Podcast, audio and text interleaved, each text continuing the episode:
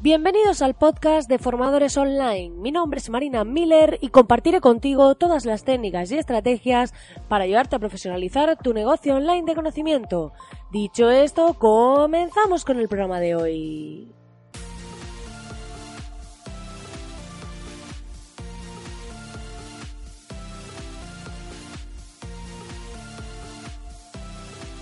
Muy buenos días, muy buenos días, querido oyente. Ya estamos aquí al lunes 4 de marzo y empezamos este nuevo mes, que empezamos el pasado viernes y en el que habíamos llegado en el programa número 100. Ya estamos en el programa 101 y al final de la semana os diré los ganadores de los regalos del programa número 100. Así que si aún no lo has hecho todavía, te invito a que vayas a www.marinamiller.es y accedas a la Academia de Formadores Online totalmente gratis, en la que vas a poder disfrutar de un montón de masterclasses de gran valor sobre estructuras testadas de páginas de venta, redacción de emails para multiplicar multiplicar ventas, cómo aumentar la tasa de apertura de tus emails e incluso diseñar tu propio logotipo profesional.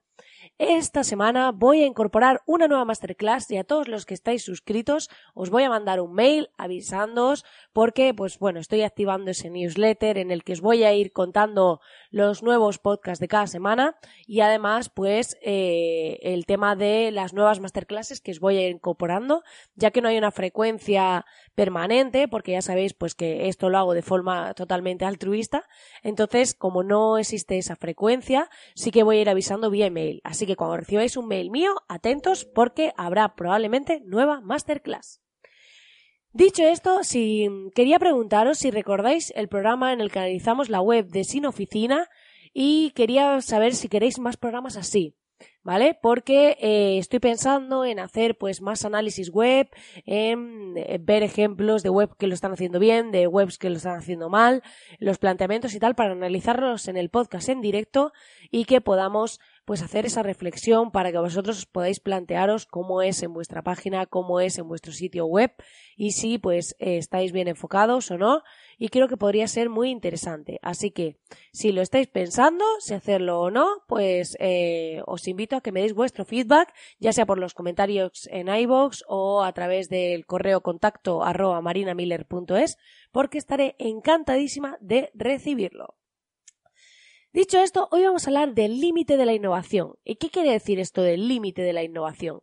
Pues es que en muchas ocasiones cuando llegan clientes a mí, potenciales clientes, leads, como los queramos llamar, personas que tienen un proyecto en mente, personas que quieren hacer algo online, en muchas ocasiones me dicen es que yo quiero algo distinto, es que quiero algo diferente y a veces pues quieren cambiar las cosas de sitio en una web, en un proyecto, quieren que a lo mejor pues el email que mandamos cuando alguien se suscribe sea diferente o quieren pues eh, hacer cosas un poco extrañas en general, pues que a lo mejor quieren que el menú de la web salga debajo del logotipo, cosas así que no tienen mucha coherencia, porque al final, a ver, hay ciertas cosas que sabemos que funcionan y más allá de eso es como, yo siempre pongo un ejemplo, cuando me dicen es que quiero algo que sea completamente distinto, que sea diferente, que no sea lo habitual y demás. Tenemos que tener claro que se puede ser original, sí, podemos dar un toque de originalidad a nuestro proyecto, a nuestro trabajo y demás pero no conseguiremos que las personas lean al revés.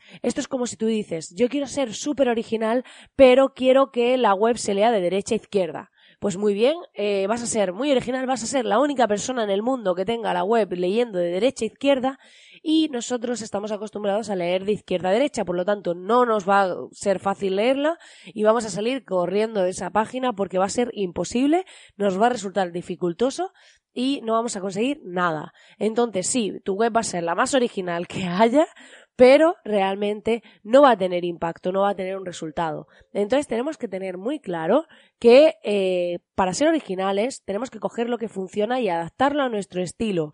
Pero innovar no siempre es positivo, es decir, hay un límite. Tenemos que tener claro cuál es ese límite, cuál es esa línea fina entre innovación y pues que, que nos carguemos nuestro propio resultado o que eh, consigamos un efecto, contrario, ¿no? La respuesta contraria, de que por ser, ser tan innovador, pues eh, al final no conseguimos nada.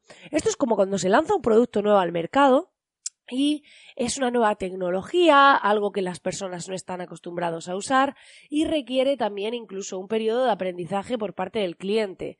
Hay ocasiones en las que el cliente se adapta y pasa ese periodo de aprendizaje y finalmente acaba utilizando el producto, comprendiendo cómo funciona y demás. Esto pasaba con los móviles cuando nos quitaron el teclado, no sé si os acordáis, que al principio nos parecía rarísimo eso de tener las teclas en la pantalla, que iba a ser muy difícil escribir y el paso previo a eso fueron las BlackBerry, que, que, la gente se tiró, ya existían smartphones de pantalla y demás, pero, pero queríamos la BlackBerry porque eso de no tener teclado no nos terminaba de, encajar, ¿no? Entonces, pero bueno, el cliente fue evolucionando y pasó ese periodo de aprendizaje.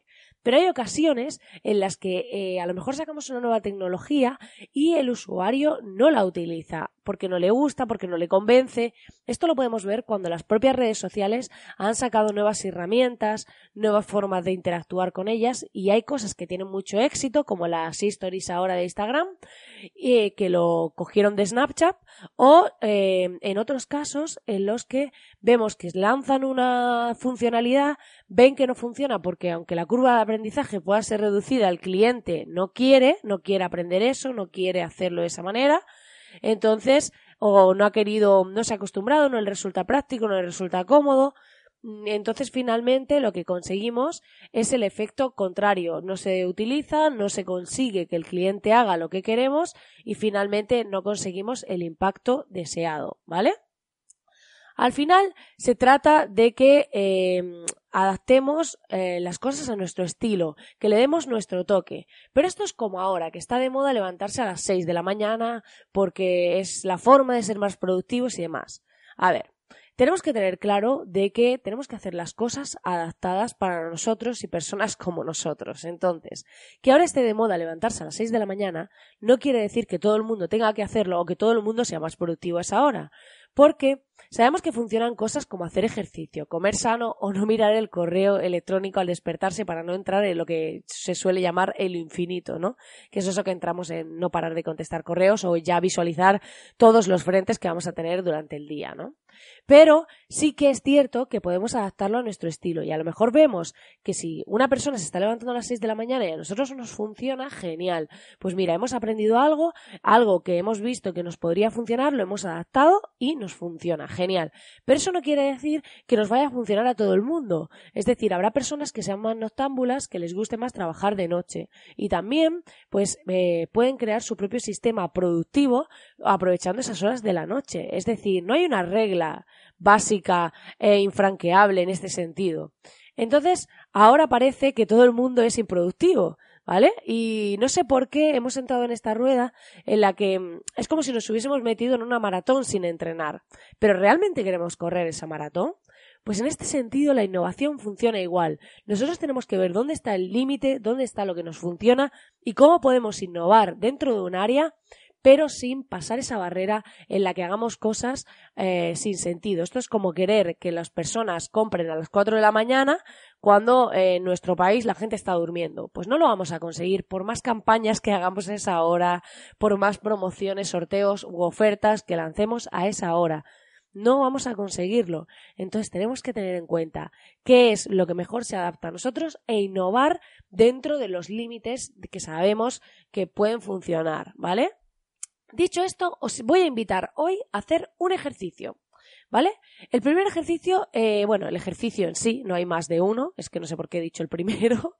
Em, a ver, consiste en contestar a seis preguntas que creo que os puedan dar algo de luz sobre este tema, para definir un poco sobre cómo innovar y cómo podéis eh, trabajar este área.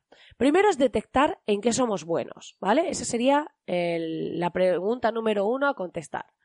La pregunta número dos sería ¿en qué no somos tan buenos o deberíamos delegar en otros?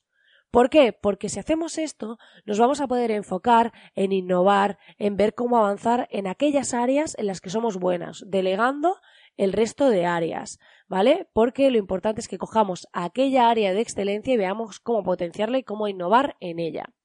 O en lo que delegamos en otros, pero dedicarnos a centrarnos en cómo mejorar sus procesos, ¿vale? Luego, ¿qué es lo que, la número tres sería, ¿qué es lo que más nos gusta hacer?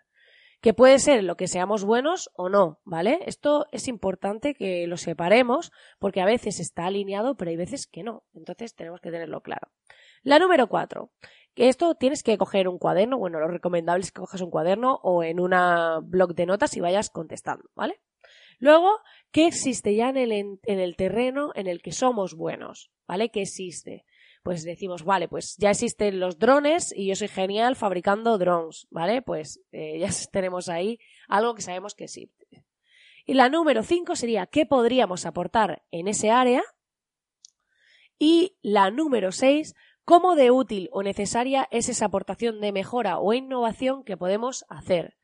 A ver, este ejercicio es para plantearnos un poco las bases de lo que estamos haciendo, las bases de las tareas que podemos eh, dejar a un lado para centrarnos en esa innovación y detectar, pues, em, qué podríamos aportar, como decía, en ese área y ver realmente si cubrimos una necesidad, si hay personas interesadas o que necesiten lo que estamos haciendo. Porque finalmente todo se basa en necesidades. Es decir, cuando lanzamos un producto o un servicio al mercado, tenemos que tener claro que cubramos una necesidad para que nuestro cliente ideal finalmente se acabe reflejando en esa necesidad y conecte con nuestro producto o servicio, con nuestra propuesta y acabe comprando. Pues nada, querido oyente, hasta aquí el programa de hoy. Espero que te haya gustado y espero que este, esta valoración sobre el tema de la innovación haya sido de tu interés y te haya hecho reflexionar. Ya sabes que con este ejercicio podrás aprender un poco o replantearte ciertas cosas sobre cómo estás innovando en tu producto o servicio y ya sabes que agradezco enormemente si me dejas tu valoración de 5 estrellas en iBox, eh, o sea, en iTunes, así como tus comentarios y corazoncitos en iBox y en Spotify. Hoy estoy un poco espesa, como ves, pero no pasa nada, porque ya sabes que a mí me gusta ser así, natural, comunicarme contigo, porque al final no somos perfectos ni pretendemos serlo. Así que lo ideal es que seamos como nosotros somos y si nos equivocamos, pues nos equivocamos. No pasa nada. Te deseo que tengas un gran día, que disfrutes de este lunes, que empieces la semana lleno de pilas cargadas o llena de pilas cargadas. Y ya sabes que nos vemos aquí de nuevo mañana. Que tengas un gran día.